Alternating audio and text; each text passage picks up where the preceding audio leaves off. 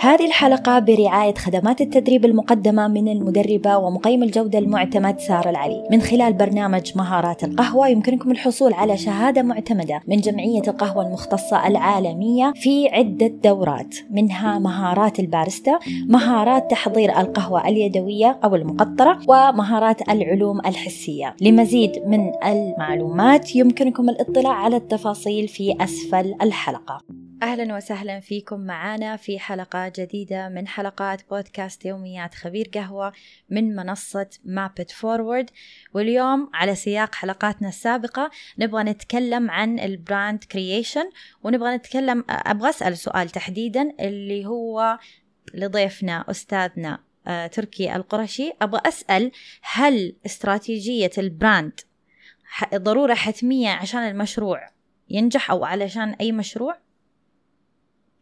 جميل. آه، في ملمح مهم جدا.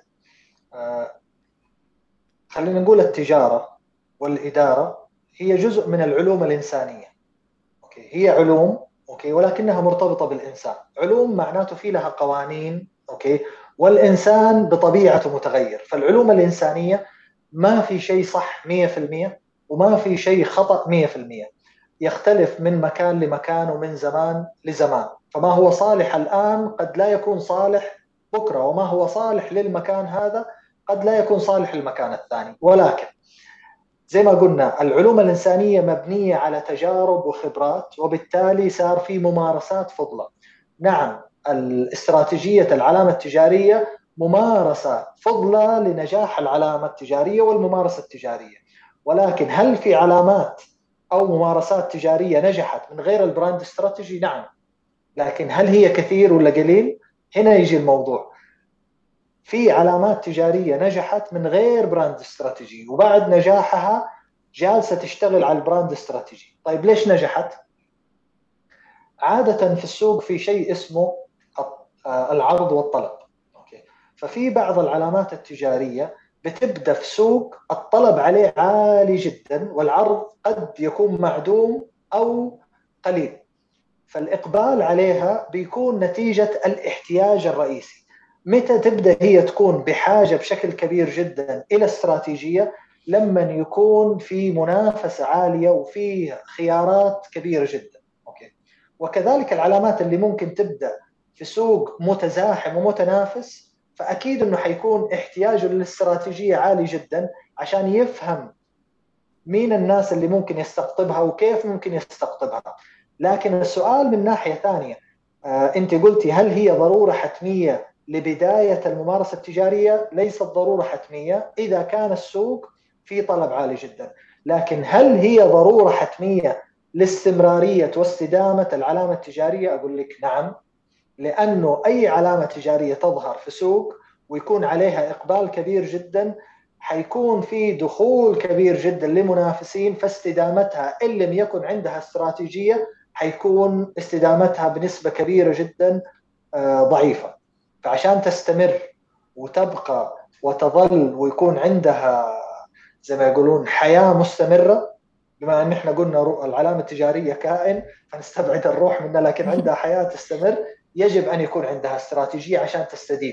والاستراتيجية هذه يجب أن تكون ديناميكية لأنه الشريحة بتختلف بعد فترة معينة الأجيال بتختلف فيجب على العلامة التجارية تطوير استراتيجياتها بين فترة وفترة عشان يكون لها بقاء واستمرارية وإحنا شهدنا كثير من العلامات التجارية اللي كانت ملء السمع والبصر ولكنها تقادمت فانتهت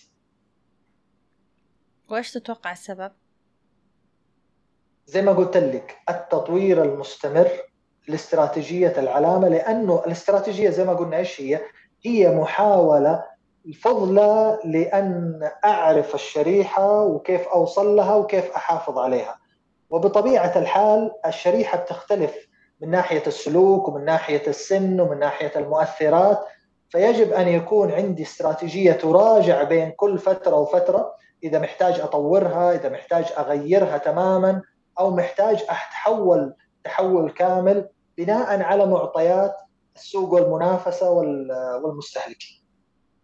طب عندي سؤال شوية شاطح يمكن يعني جاني فضول أعرف مثلا في في في الحضارات السابقة مثلا ما كان عندهم شيء اسمه brand creation يعني مثلا لما يجي الواحد آه، يحط بسطة مثلا و ويحط شوية أدوات مثلا للبيع أو مثلا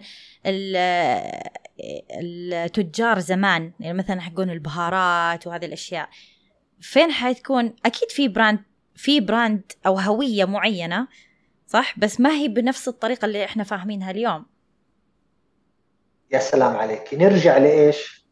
لأصل كلمة هوية تجارية. نحن جالسين بنتكلم على جوهر وممارسة معينة. يمكن من خلال الممارسة هذه تطور عندنا شيء اسمه الهوية البصرية اللي تميزك اللي هي عملية الشعار والتاتش بوينت بس من من سابق العصور كان في ممارسة تعبر عن جوهر معين وهي التجارة عبارة عن إيش؟ عبارة عن جوهر عبارة عن وعد عبارة عن ثقة عبارة عن أداء. فهذا اللي كان موجود في التجارة زمان كان عبارة عن ثقة وجوهر فكان يعرف عن شخص ما لا يعرف عن شخص ثاني. ليش عبد الرحمن بن عوف قال دلني على السوق؟ لأنه عنده معرفة جيدة بأصول التجارة وعنده اسم يقدر يبدأ يشتغل عليه من خلال تعاملاته وإن كانت حيبدأ في سوق جديد زي سوق المدينة. بس عنده الإلمام الجيد أوكي بالممارسة التجارية. جميل. طيب هل مثلا آه، كمان عندي سؤال. مثلا زي البقالة عندنا. ممكن تحط شعار برا واسم بس فعليا كل البقالات زي بعض. يعني أنت مجرد تدخل تاخذ اللي تبغاه وتطلع. يعني ما حتفكر ما حنفكر يعني مثلا كيف أسلوب الشخص اللي كان في الداخل إيش كيف تكلم معنا يعني هي يمكن ثواني الواحد عارف إيش يبغى ياخذ ويطلع. فهل هذا مختلف؟ جميل. يعني أو نوع ال أو طبيعة المشروع مختلفة؟ في شيء عند الشخص اسمه محددات قرار الشراء. أوكي؟ أنا الآن احتجت إني أشتري موية.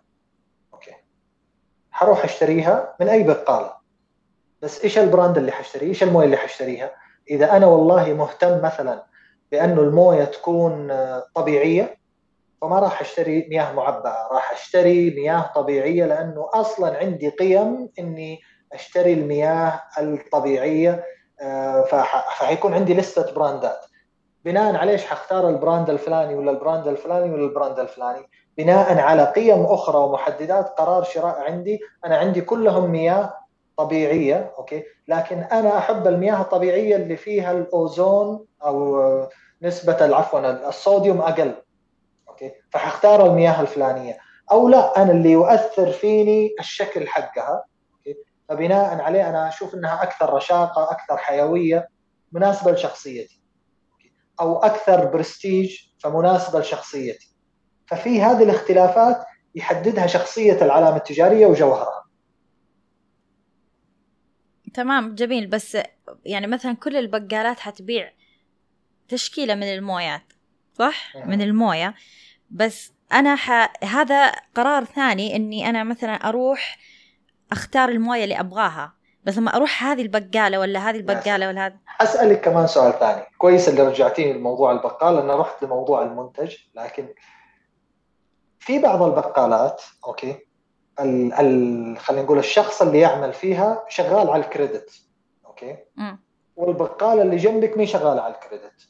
أوكي؟ فأنت بتروحي تقول لا أنا أروح البقالة هذه لأنه شغاله على ال credit. هنا في تميز في ال performance حق العلامة التجارية إنه عنده الميزة هذه فأنت مهتمة بها أنت لا والله ما أنت مهتمة بال مثلا بال credit. مهتمه انه والله أبغى بقالة فيها آه، نقطة بيع عن طريق البطاقة.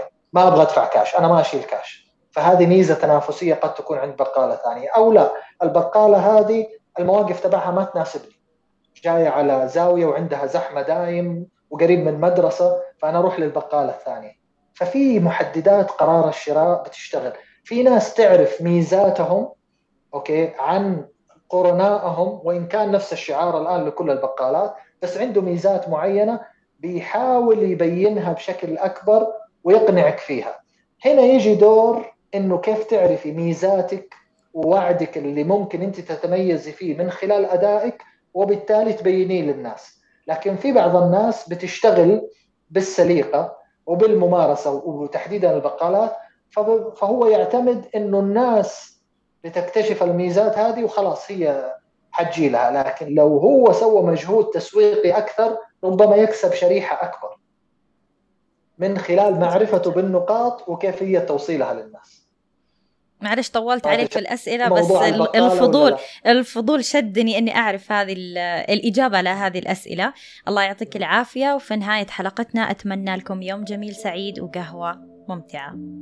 أعزائي شكرا لمتابعتكم وحسن استماعكم. إن شاء الله تكونوا استفدتوا واستمتعتوا بحلقتنا ونتمنى أنكم تكونوا جزء من مجتمع مابت فورورد إذا حابين تنضموا لنا ادعمونا على صفحتنا في منصة باتريون patreon.com slash mapitforward